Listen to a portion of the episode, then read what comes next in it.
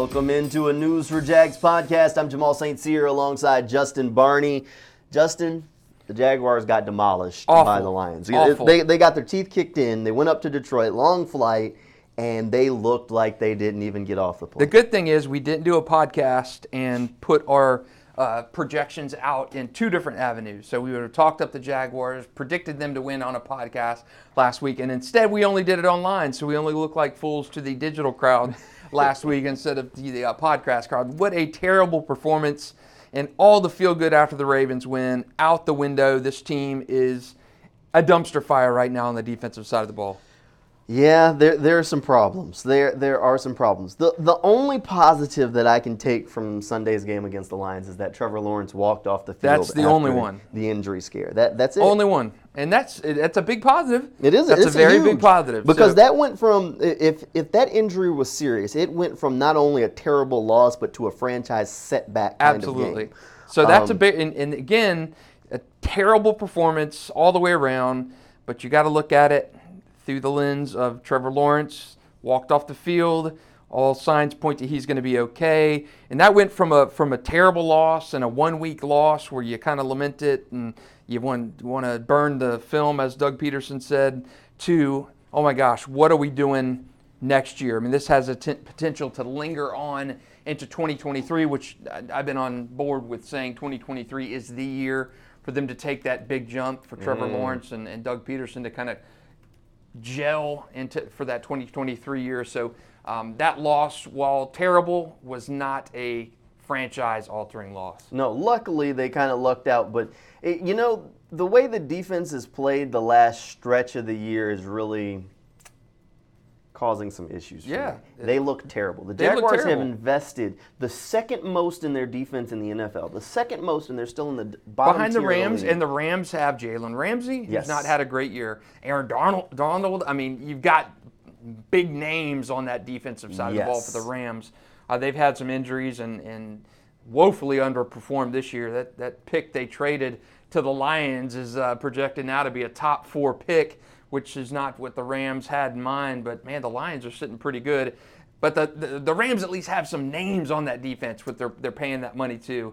Um, and, and you fear the Rams defense. Yes. The Jaguars, Nobody fears the Jaguars. You don't fear the defense. Jaguars The- defense. The, Jaguars defense spent a hundred. They spent a hundred million dollars. Trent Baalke took a hundred million dollars in salary cap space and turned it into Foye Oluokun. who has been phenomenal, by He's the the, only. He's the only good. Well, Rayshawn Jenkins has been He- good. he's been good, year. too. Um, but the rest of it's waste, and we're, we're just trying to figure out. Well, when can they get from underneath these contracts? And I know we've talked about them wanting to take this big jump in Doug Pederson's second season with the team, and you know, as it starts to get closer to the end of this year, I've started to kind of start peeking forward to next season, even peeking at the draft a little bit, just because that's how this season That- is really. that's going. how it is By the here. way, on Tankathon, the Jaguars are at number seven right now this week, so uh, back inside the top ten for that pick. So uh, could mean some talent coming in. But the problem is you have a quarterback on a rookie deal.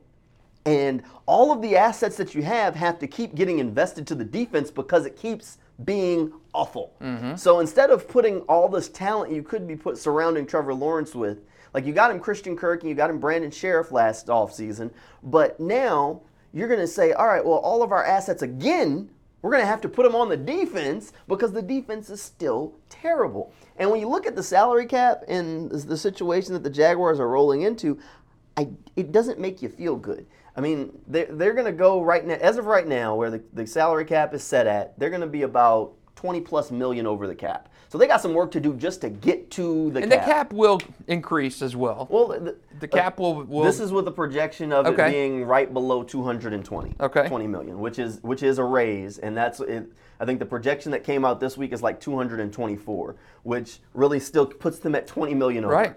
So we know they're going to cut Shaquille Griffin, but you got to cut Shaquille Griffin and then still find a replacement to start there. You can cut Roy Robertson Harris, but then you still have to find a replacement to start there. Right. You have to figure out if you can get anything from Devin Lloyd, who is a first round pick you traded up for, who's already been benched for a guy who was drafted after him. Not exactly a perfect situation. Darious Williams been far from a lockdown corner. Rayshawn Jenkins is set to be He's- uh, he's- set to make a, a, ton, ton of money money next next season. Yes. So I mean, there's there's the thought of do you need to restructure him? What do you do with him there? The pass rush has been abysmal, and the guy who has the most sacks on the roster, Dawuane Smoot, he's a free agent. Right. So I'm of the group that thinks somebody's going to come, some pass rush needy team with money to spend is going to call him this offseason and offer him a contract. I'm not sure that the Jaguars are going to be able to create enough cap space to retain him along with filling the other needs that they have because you basically have to start from scratch with your pass rush because it's Yeah. terrible. And Dawuane Smoot has been an awesome piece in Jacksonville for what he is. And he's playing very low career snaps this year and producing at an obscenely high rate for him. I mean, he's, he's doing far better than a Josh Allen, Travon Walker with mm-hmm. far more snaps. But again, as you mentioned, with a cap increase next year, there's going to be a team that comes along. I think Dawuane Smoot made what? He was on a two year, $10 million contract. Some team is going to come and pay Dawuane Smoot a bag, and Jacksonville is not going to have a chance to do that because right now he's that situational defensive lineman and he is producing at an exceptionally good rate for him. And somebody's going to pay him. At, at this point in his career, you know what Dawuane Smoot is capable of, and he You has do. been he has been an asset for Jacksonville to have. But some team is going to rightfully come and, and make him a very rich man next year. I just don't think Jacksonville can can afford to do um, to bring a Dawuane Smoot back with what he's going to make on the open market with the issues that they have on this defense, and they are glow, just growing so much more glaring by the week over this last three game stretch. Jaguars are one and two. They are allowing a ridiculous number of yards over these last few games 448 yards per game average. They're giving up against uh, the Chiefs, Ravens, and Lions, and that is not good. They forced a combined three punts in those games, Jamal. That Terrible. is terrible. Terrible. And to me, the worst thing about that, they have given up 23 of 36 on third down, 23 of 36. That, that's just unbelievable. How can you do that and be successful in this league if you're I mean, if you're a team? The. NFL average, the best team in the league, the Buffalo Bills, are averaging 51.8% mm-hmm. conversion on third downs, and Jacksonville is giving up 64% on third down to these three teams over this streak, and that is just not acceptable. The team getting worse defensively by the week, and you just cannot continue to go. That that is absolutely demoralizing for an offense to have to deal with that. And and for mm-hmm. defense as well yesterday, I mean, you heard it in the locker room how embarrassed, unacceptable. I mean, whatever adjective that Jaguars players could throw out there, and I, it's not sustainable. And it's been a tale of two halves for Mike Caldwell. The honeymoon phase over.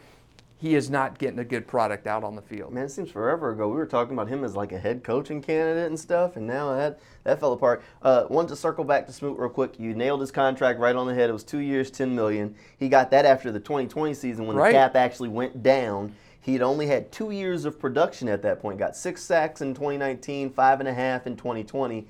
They re-upped him two years, ten million dollars. Great investment. Great He investment. very- Got six sacks last year. Already has five sacks this year with five games left to play. He should easily hit the six sack number. Somebody's gonna pay this dude. Yeah, somebody's absolutely. Gonna He's pay, getting- somebody's gonna pay him a lot more than ten million dollars. I don't think that he's gonna be back in Jacksonville unless they do some major cap surgery. And I keep saying it, and people keep saying I'm crazy. Josh Allen looks like just a guy, and he's on the books for eleven million dollars next Yep. year. And when you're in what now looks like salary cap hell, Yes. You can't pay a guy that's just a guy eleven million dollars, and you don't, and you know he's not going to be back the year after because you're not going to resign him. And the problem with Josh Allen is we keep seeing that surface scratching potential. You know, every year we saw it first year. We, Jaguars fans were uh, delighted when he fell to them in the first round of the draft, and he had a great rookie season. Struggled in year two, yeah, year three.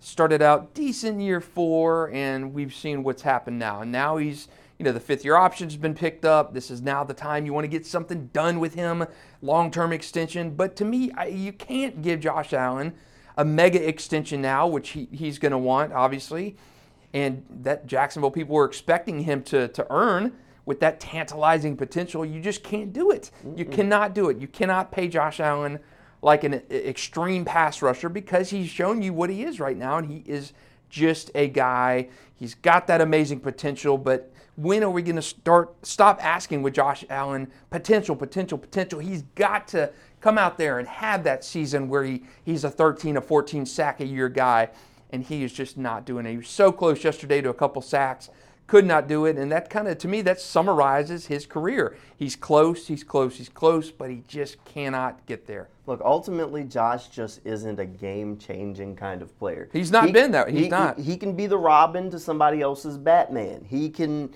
be the sidekick, but he's not the superhero, and that's not bad. I mean, he he has the athletic ability and skill to play in the league for a long time, but he can't be that number one. We talked a lot about it with the wide receivers needing a, a number one in the room. Well, you need a number one pass rusher too. A guy that teams respect that they're going to send the double team towards, shift their pass their pass protection around. He ain't that guy. And we talked about it before the year, and I kind of said once or twice that I thought this defense was good if Josh Allen was back to rookie form and back in double digit sacks. And he looked like that for about two weeks. For, for about two weeks, we thought maybe. And he just he's never done it when he's had to be Batman. He had Batman Robin, and he was maybe Batgirl that first year with uh, Calais and Unique. but he's just not been the guy when he's asked to been to be a Batman, to be a Bruce Wayne kind of guy. He's mm-hmm. just not been there, and he needs another guy opposite that. And um, you know, you're hoping Travon Walker. Eh, to me, Travon Walker looks out of position in in what he is now. He's been asked to do, and you know, uh, Jacksonville needs a heavy body on that defensive line. They need that penetration. The guy's not on the roster right now. Do you, after this season, do you, if you're Mike Caldwell and Doug Pederson, do you look at things and say, okay, maybe Travon's out of position. Maybe we beef him up and, and put him on that line and you know package him with a Jalen Carter possibly um, in, in, the draft. And I, I just don't know. Travon just doesn't look natural to me right now where he's at. Well, the problem with Travon is that we knew he was raw, and now everybody's getting like angst about the fact that he's raw. Mm-hmm. It, coming in, the guy has no pass rush. Right, oh yeah, right. Nothing. He is a physical freak athlete. If on draft day, matter of fact, before the draft, no one would argue that when you said Aidan Hutchinson's going to have more sacks in year one than Travon Walker. It's not a conversation. It was a known fact. Right. Because Travon Walker is raw. He is physical, untapped potential. And now that we're in the meat of the season, things are going left for the defense. I understand people are chomping at the bit a little bit with Travon. I think he's a good run defender. I think he's a plus athlete. He's going to be able to play some different things. Is outside linebacker the best spot for him? I never really thought it was, but I don't think he's been necessarily terrible there. Mm-hmm. He's just when it's time to go after the quarterback, he just runs full speed like a train into the offensive tackle. And then once he's there and you're locked up, he's got nothing to do. And it doesn't help that Josh Allen is such a non factor that teams are, are, would rather double team Travon than double team Josh. So now you got a rookie that has no moves and he's getting chipped and seeing double teams sent his way. Mm-hmm. So it's it's a tough situation. I am by far not off the Travon Walker train. I think he'll be fine. I think he is a physical freak athlete who loves football and is going to spend the whole offseason working on parts of his game. Now that he has a position, he's not a student athlete anymore. He is just a professional athlete. Um, yeah, and I'm not on the off the Travon train. No, I, I, just, just a, wonder if if that position opposite Josh Allen is the best for him. I mean, I think he could have a better running mate than Josh Allen because the running mate kind of dictates the way the defense goes. Like Travon's fine dropping into coverage, but I don't want Travon no, dropping no, into coverage. at all. But do you want Josh Allen dropping into coverage? No. You don't want Josh Allen dropping. I would rather have Devin Lloyd dropping coverage. So that, that's where your problem comes into play, and maybe that's eventually where Devin Lloyd ends up is on that outside backer spot. But right now, Devin Lloyd's like 235 pounds. Can he hang up and set the edge when you need him to? Consistently, I'm not sure. Mm-hmm. I'm not sure if he could handle an NFL season as an edge setter if they come his way at 235. That's a question, and maybe he can. Maybe I'm just underselling the size concern, but maybe that's eventually where he ends up as that opposite edge for Travon. I don't know. But ultimately you've got to figure out how to put Travon in an off-season program with someone who can teach him some technique. Right. That's why I say go to it. go to the- one of these pass rush camps Yeah, he, that he that are needs conducted. to spend some time. Like Dawuane Smoot just talked before about doing martial arts in the off season. He needs to go. I mean, Aaron Donald posts the videos of him throwing knives and stuff. I don't. He ain't got to do all that, but he needs to go hang out with a Robert Mathis, who's now a defensive line coach, and do it for the whole off season and just work on your moves so that way when you come back you're a little bit more refined and he'll be fine. I think, like I said, Aidan Hutchinson obviously his comp since he's number two, and Aidan Hutchinson has more sacks than him right now. I don't think anybody was going to argue that year one Hutchinson was going to have better sack numbers than Travon. Travon's got more tackles though. Right. Um, year two, I think the gap will close a little bit, but I think year three, all of a sudden, Travon's going to be ahead of where Hutchinson's at because I just don't see Hutchinson really being that. And we talked about that before the draft. and- Yeah. And, you were very, uh, very vocal about what you thought was uh, Travon's ceiling and Aidan Hutchinson's ceiling. And I think there was a lower ceiling, and you kind of knew Mm-hmm. what you were going to get with Aidan. And uh, I do think, I do think Travon's, uh, for me, Travon, it's just kind of a, um, kind of just an indictment on this defense this year. Just potential. You wanted to see more. You're expecting more as, as the number one pick in the draft. Obviously, you're Right. expecting to see more, and you just have not seen that, and it's a little bit disappointing. Here's my question for you. Uh, two of the better defenses over the course of the last decade or two Pittsburgh Steelers, Baltimore Ravens, right? Which one of the two players do you think they would have taken? Travon Walker or Aidan Hutchinson? I, th- uh, yeah, I think they would have taken Travon. to- Exactly. and to- I, I think both of them would have, in a nutshell, would have said, we're going to go with that guy because if he gets to where he needs to get, he's a tone setter for the rest of the unit. Mm-hmm. As opposed to this guy, eh, we'll probably get seven, eight sacks from him for 10 years, which is great, but like, you can get seven, eight sacks and be terrible on defense.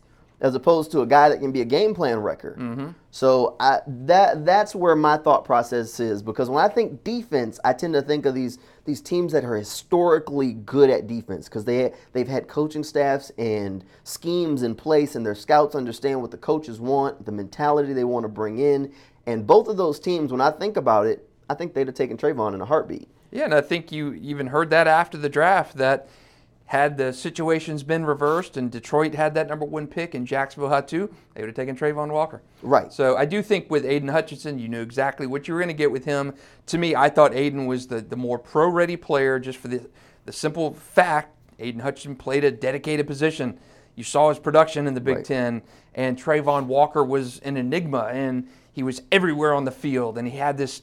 Uh, um, he had these great upside, these these potential is the buzzword, like Josh Allen, um, and you saw that. But again, I think with Trevor Lawrence, very similar to what I have said with Trevor, year three is going to be his year because it's his second year in the system. We've already seen the Trevor Lawrence flashes this year, and I think year three is is uh, his kind of his launching pad. And I think Travon Walker after an off season, I just am wondering that you know Travon is he, is he more is he more of that defensive end I think so. hand in the dirt kind of guy uh, long term in his career. I mean, realistically, his best position probably probably a four-three defensive end. But I mean, yeah. everybody here in Jacksonville's been begging to get to a three-four forever. You finally get it, and then it's like, can we go back to that four-three and, and put Travon as an end?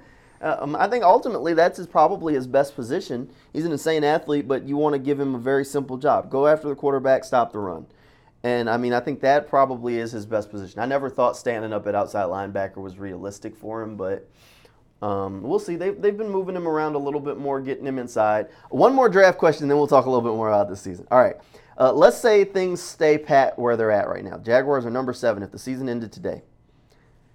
You know the problems they have on the defensive side of the ball. Which What- one? Which one? All of them. You know all of them. What's more important to you? Getting Trevor, making sure that Trevor is surrounded with as much talent as physically possible. The wide receiver free agent market's terrible. You got Calvin Ridley coming in, but there are a couple of receivers that could be worth it. You also have no tight ends under contract right now, um, besides Chris Manhertz and Luke Farrell, because you lose Dan Arnold and Evan Engram. They're both free agents. Uh, Jawaan Taylor is also a free agent on offense. Walker Little sitting there like maybe I can take the job. Uh, you got holes on offense, not a whole lot of money to spend that I, that you can confidently say they're going to be able to fill on offense. What's more important when you get in that top 10 pick, putting as much talent around Trevor as possible, maybe a pass catcher, maybe an offensive lineman, whatever it may be. I'm not going to get into prospects. or fixing the defense and filling those holes? To me, I think it's still build around Trevor. I think you've got to build around him, and we've seen what's happened this year when you threw a ton of money at defense and it still sucks. Yeah. And again, what would I rather invest in for this team? And it should it should have been this offseason instead of going heavy on defense. And I know you got a center early in the draft, and that's been nice. Luke Fortner's done a, a good job as a rookie guy at uh, one of the most important positions on the field for Trevor Lawrence, uh, his center. But I do think this team, you have to build around Trevor, insulate him with talent. He's a generational quarterback, quote unquote. I think you need to build around him. They've done that a little bit this offseason, Calvin Ridley. They did that this past offseason, Christian Kirk. You have got to give Trevor some weapons, whether yeah. that's a, a linchpin at right tackle, whether that's a, a, big tight end, you know, a pass catching tight end, not a Chris Manhertz type, a guy that is able to, to give you 10 touchdowns out of that tight end position, uh, whether it's a blockbuster receiver, whatever it is, build around Trevor. We've seen the defensive situation this year, two first round picks on defense and uh, that's got it got us where we are here today, talking about how bad that defense is. Hey, never forget Chris Manhertz caught Trevor Lawrence's first. That's a trivia question pass. right there. Yes, first trivia. Um, no, I'm with you. I think I think adding another wide receiver to the mix with Christian Kirk, Calvin Ridley, and X unnamed receiver mm-hmm. would make the uh, the offense dynamic and might be able to cover up some of the deficiencies of the defense by really putting the, the, the offense in a position where they can go and be aggressive and put or a, tight, a lot of points again a tight end or a dynamic tight end. Is there a you know is there a Travis Kelce kind of player no. out there? Is there a guy that you can kind of look at and say, yeah, free agent market tight end is is what it is. I mean, you bring Evan Engram back, you know what you're getting with him. Um, Notre Dame tight end, possible. You know, he's okay. I, he's not Travis Kelce though. No, no, I mean Kelce's hard. If you're gonna go Kelce and this is way early. It's the it's the Oregon State kid Musgrave, but he's coming off an injury, but he's a physical freak. Huge runs like wind. We'll talk more about that later. All right, this season the Jaguars have what's left to a two percent chance of making the playoffs. I don't think any of us think that's realistic, but Doug Pederson said today that he thinks the team's goals are still in front of them. 2% is what the calculator says at the moment. Um, and that go actually, according to the calculator, if they take down the Titans this week, okay. that goes up to 10%. Yes. So And so, you know when the last time the Jaguars beat the Titans, I don't even think you were born, Jamal. beat the Feels Titans like it's in Nashville, long. it's been a long time. It has and, been a while. And we know what Derrick Henry tends to traditionally do against this team. Is there any chance, especially after the whipping the Eagles just put on the Titans, any chance the Jaguars going to Nashville and pull out the W? I think so. I think there is a chance. I think there's, uh, again, when we talked about this last week before the Ravens game, they were going to win. I thought Jacksonville could win during this stretch. I thought, again, best case scenario, four and three. Worst case scenario, they would get three wins. And those three wins could have been any compilation of things. They were going to surprise us with one. I think that was the Ravens win, certainly, but I think that they can beat the Titans. I, um, I think they can split with the Titans. I think they beat the Titans one of two. Um, now, whether that comes in this upcoming week in Nashville, which will be the first time in what feels like a lifetime, a win in Nashville over the Titans, or the regular season finale. I do think the Titans will be a little bit more motivated uh, later on in the season with playoff positioning further at stake in week 18. Um, but I do think Jacksonville can go into Nashville and beat the Titans. Will they? No, I, I don't have much faith that they can, but I don't think that that game is as far out of reach as uh, as say that Ravens game. I thought the Ravens would uh, would beat Jacksonville, and and uh, that was not the case. So I think uh, I think the defense has a lot to prove this week to stop Derrick Henry. I thought the Ravens would beat the Jaguars the way the Lions beat them. Yeah. if you told me the Ravens were 20 points better than the Jaguars, I'd be like, okay, I see it. You tell me the Lions, the NFL's worst defense, they're giving up 400 yards a game on the regular, and the Jaguars go out there and score 14 points. Un, just unacceptable. Uh, you can't do that. And I, I have like all next. To, if you want to ask my confidence that the Jaguars could go into Nashville and pull out a win, it's at like twelve percent. It's in, like it's physically. should they be? Should the talent gap be large? No. Like this defense is is built to stop the run. Should they be able to slow down Derrick Henry? Yes. What's my confidence level that they'll actually slow down Der- Next Derrick to Henry? Next to none. Uh, so if you stop Derrick Henry, the Titans' offense pretty much is stopped on the regular. They don't have a, a, a, wide receiver that really scares you. Treylon Burks is figuring it out. You should be able to really contain him it's stop Derrick Henry and then keep Ryan Tannehill from from just tearing you apart. Mm-hmm. And the Jaguars have shown that they can't tend to do both of those. Um, I don't know. I, this defense has a lot to prove. It's a tough game. The Titans are a well coached football team with some talent. Their defense, I expect, is going to give this offense some some trouble. And you know, if Trevor Lawrence isn't 100%, I don't even know if I'm Doug Pederson if I put him out there. That's Because the worst thing you can do is whatever's wrong with this foot, him go out there and make it worse. I thought it was a risky move to put Trevor back in the game yesterday. I Yes. did not think, with the game totally out of reach at halftime, in my opinion, what is putting Trevor Lawrence back in there uh, going to prove? And again, he came out, threw a touchdown pass. He played the rest of the game with the exception of the final drive.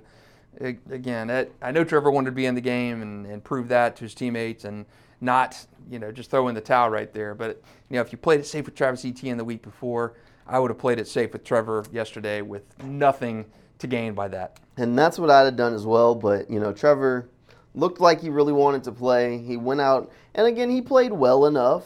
I mean, his receivers did him no favors, none. I mean, Zay Jones game. dropped three passes, Jamal Agnew dropped one. If I'm remembering correctly, there might be one from Marvin somewhere along. The only guy you could trust to pull in Christian a catch Kirk was Christian phenomenal Kirk. yesterday. That was it. Evan Engram, I know, dropped one. The only guy you could trust was Christian Kirk. Yeah, and Christian Kirk, And- I, I know the knock on Christian. We both hammered it. Never a thousand yard season. He's gonna make it. He's one good game away from a thousand he's, yards. He's going to make it this year, and he's the only guy you can trust on the offense. And so now, whether or not you believe that he was worth that big contract, he's shown that he that the Jaguars needed to pay him that because without him, I don't know where this offense would be right this now. team is, is not sitting on four wins right now without Christian Kirk. Not a chance. Not a chance. All right, uh, we'll see. That'll that'll wrap us up for this News4Jax podcast. We'll see what the Jaguars can do in Nashville. Thanks for tuning in. We'll see you next time.